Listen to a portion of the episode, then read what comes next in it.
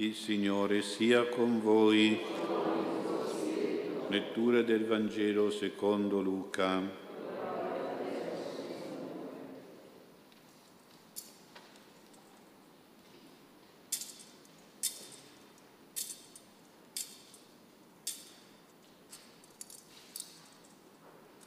In quel tempo il Signore Gesù disse, quanto è difficile per quelli che possiedono ricchezze entrare nel regno di Dio. È più facile infatti per un cammello passare per la corona di un ago che per un ricco entrare nel regno di Dio. Quelli che ascoltavano dissero, e chi può essere salvato? Rispose, ciò che è impossibile agli uomini è possibile a Dio. Pietro allora disse, noi abbiamo lasciato i nostri beni ti abbiamo seguito. Ed egli rispose, in verità io vi dico, non c'è nessuno che abbia lasciato casa o moglie o fratelli o genitori o figli per il regno di Dio che non riceva molto di più nel tempo presente della vita eterna nel tempo che verrà. Parola del Signore.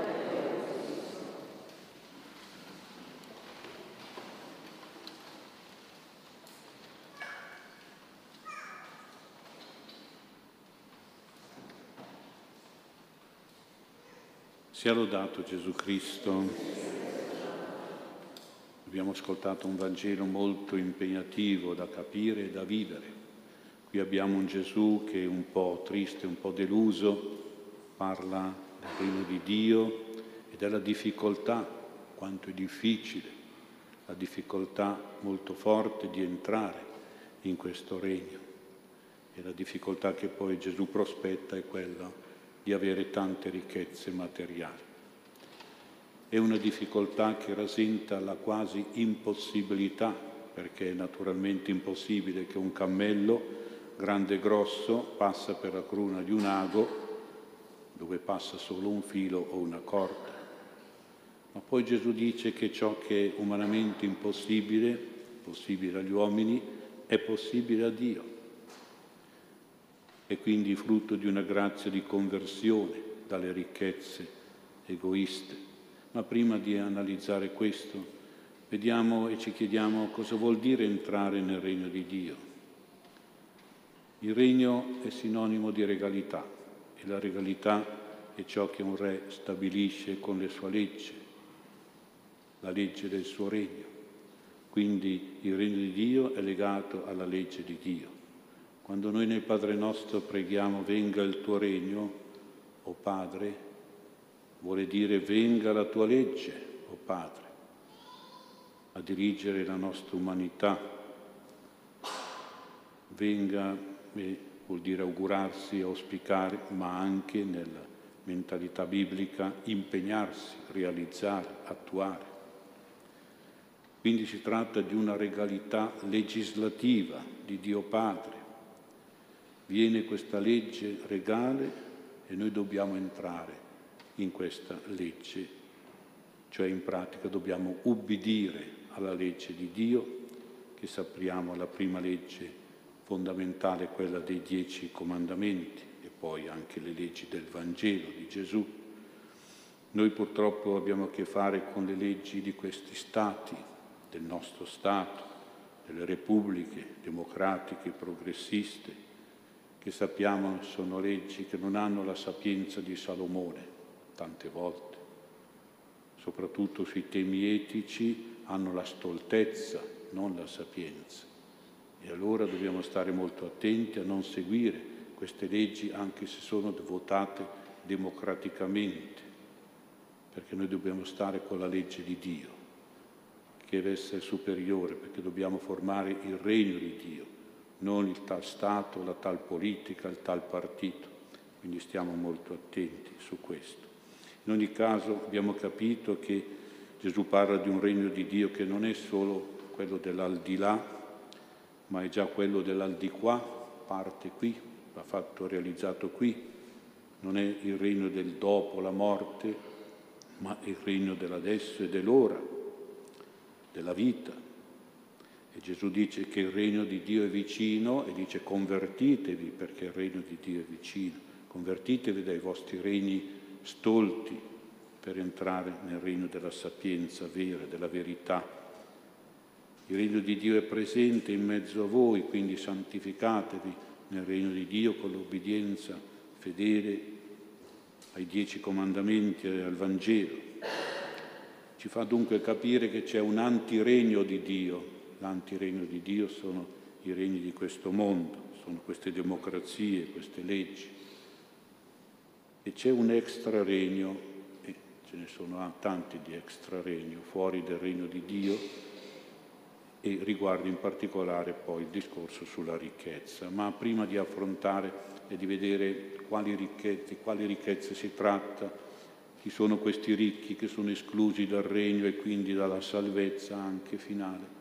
Vediamo che queste parole di Gesù hanno provocato un certo sconcerto, come uno shock tra gli ascoltatori di Gesù e si sono chiesti ma chi può essere salvato?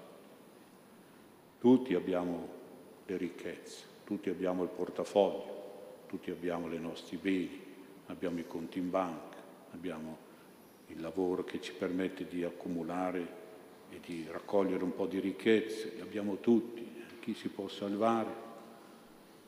Allora bisogna bene capire, per capire questa difficoltà e perplessità dobbiamo andare alla mentalità degli ascoltatori del tempo di Gesù, una mentalità religiosa particolare di persone che pensavano e ritenevano questo, che le ricchezze fossero una benedizione di Dio. Le persone ricche si ritenevano predilette di Dio per avere a disposizione ogni ben di Dio, come si dice, sia per nel vestire che nel mangiare, sia per la moneta, sia per i beni materiali. Al Tempio di Gesù il problema religioso non si poneva nei termini di credere o di non credere in Dio. Non c'erano gli atei, erano tutti credenti, ma il problema religioso si poneva nei termini di quale Dio credere. Crediamo nel Dio dei poveri o nel Dio dei ricchi? Questo era il problema. E moltissimi tra gli ascoltatori credevano nel Dio dei ricchi. Erano portati a credere che Dio era alleato e amico dei ricchi, che lui li faceva ricchi, e quindi rifiutavano una visione di un Dio dei poveri, che per loro erano dei maledetti. Però il Dio dei poveri era il Dio dei profeti, era il Dio dei salmi, era il Dio della Bibbia, il Dio che protegge, difende, aiuta i poveri, il Dio che sta dalla parte dei vecchi, delle vedove, dei sofferenti, dei perseguitati, degli affamati, dei disoccupati, dei disprezzati. Allora facciamoci un pensiero. Se uno crede in Dio, in questo Dio dei ricchi, e incontra un povero e pensa Dio è con me, non è con lui. Ecco che questa sua fede non gli dice di soccorrere e di aiutare il povero, se invece uno pensa, come è giusto, come dice la Bibbia, come insegna Gesù, che Dio è col povero, coi poveri, ero affamato, mi avete dato da mangiare, ero assetato, mi hai dato da bere, ero nudo e mi vestito, eccetera, eccetera, allora, allora questa fede mi suggerisce, mi dice che devo aiutare questo povero, perché Dio è in lui, perché Gesù è presente in lui. È la mia fede che me lo dice, una fede vera mi spinge ad aiutarlo nelle sue bisogni, nelle sue sofferenze. Vedete, fatta questa premessa, allora ci chiediamo chi sono e come sono i ricchi di cui parla Gesù. Gesù parla dei ricchi che dice la Bibbia, dice il Vangelo, possiedono ricchezze. Ecco, nella parola possiedono in greco c'è proprio lo spirito di possesso, e possesso vuol dire egoismo, vuol dire avarizia. Questi ricchi si distinguono dagli altri che hanno le ricchezze. Un conto è avere le ricchezze, un conto è possedere il possesso. Di avere, uno può avere le ricchezze, ma le può e li deve amministrare, non solo per sé, ma anche per gli altri. Quindi li può anche donare, li può anche offrire, ma se uno pensa di possedere è tutto per lui, solo per lui. E quindi se uno invece ha le ricchezze, ecco che le trasforma in beneficenza, in aiuto dei poveri. Non le ritiene un possesso di proprietà privata per padronale, egoistica, superba, fonte di piacere, di sfoggio, di godimenti e di lussi. Ecco questa è la differenza. Questo vuol dire ricchi secondo il Vangelo. I ricchi di cui parla il Signore si possono ricondurre a tutte le persone che al di là di se hanno tanto o poco, hanno il vizio dell'avarizia. Anche un povero può essere avaro con quel poco che ha. L'avarizia è uno dei sette vizi capitali, vuol dire che comandano tutti gli altri vizi, che sono i più importanti, sono il capo, se non si taglia il capo. I sette vizi capitali, il secondo vizio è l'avarizia, il primo è la superbia, è ovvio, il primo viene la superbia perché la superbia è di Satana in particolare. Satana è il superbo, quindi il primo vizio capitale è la superbia, ma il secondo è l'egoismo. Se la superbia è il vizio più grande di Satana, l'egoismo è il più grande, l'avarizia è il più grande vizio dell'uomo e degli uomini. E superbia ed egoismo, orgoglio ed avarizia sono il peccato originale, ecco perché sono i primi due dei sette vizi capitali. Sono vizi molto gravi, purtroppo anche molto diffusi e presenti in tutti più o meno, anche in chi non è ricco in senso materiale per soldi e per beni. Un proverbio dice che l'avarizia è la sempre bella e giovane regina dei vizi, addirittura regina di tutti i vizi, l'avarizia. Eh sì, perché quando uno ha tanti soldi si dà a tutti i vizi, si può permettere, come dice lui, tutti i vizi, bravo. È proprio la regina, sei proprio schiavo di questa regina, sempre bella e giovane, dice il proverbio, è giusto, perché mentre gli altri vizi con l'età che avanza diventano brutti e vecchi, l'avarizia no.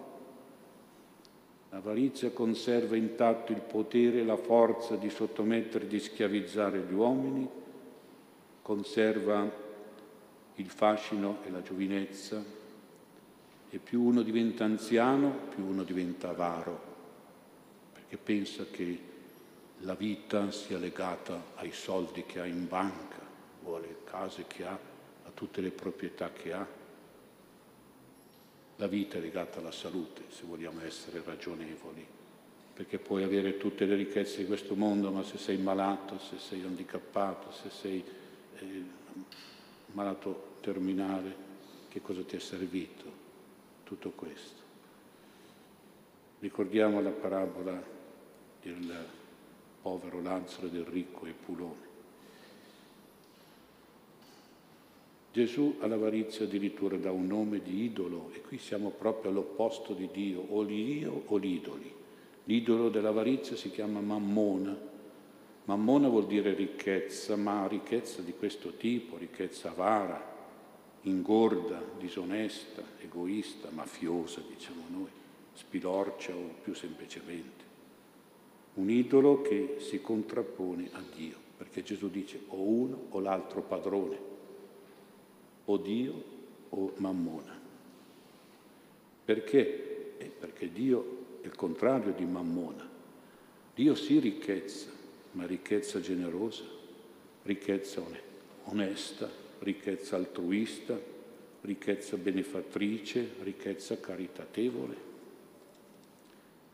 Vediamo i santi, i santi hanno sempre combattuto l'avarizia. Pensiamo alla predicazione di Sant'Antonio di Padova contro gli usurai, che era una piaga tipo la mafia dei nostri tempi, a quei tempi, gli usurai. C'è ancora, eh? è molto forte adesso che c'è la crisi economica, gli usurai.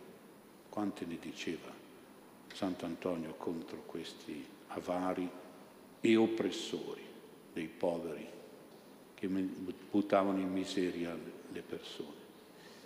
I santi hanno sempre praticato la generosità e la povertà anche nel modo più estremo, pensiamo a San Benedetto che vende tutti i suoi averi, era ricco di famiglia, vende tutto, dà tutto ai poveri e si ritira nel deserto. San, Sant'Antonio San Benedetto, uguale. San Francesco che si spoglia di tutto, anche dei vestiti di suo padre davanti al vescovo per abbracciare Madonna povertà.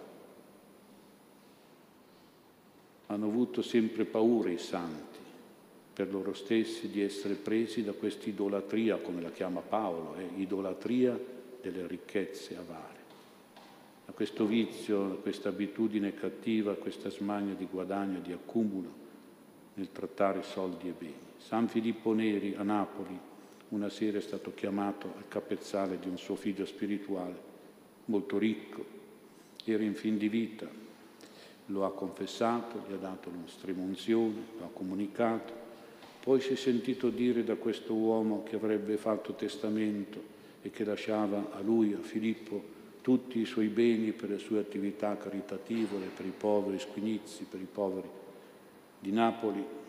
San Filippo ha avuto come un terrore di ricevere tutte queste cose, questi beni. Ha promesso che avrebbe invece pregato molto per lui, per la sua guarigione gli ha imposto le mani e se n'è andato. E infatti il giorno dopo questo malato era completamente guarito. Ovviamente il testamento è andato in fumo, tanti soldi sfumati. San Filippo era felicissimo di questo, buttava il cappello in aria dicendo paradiso, paradiso, non queste cose qui della terra.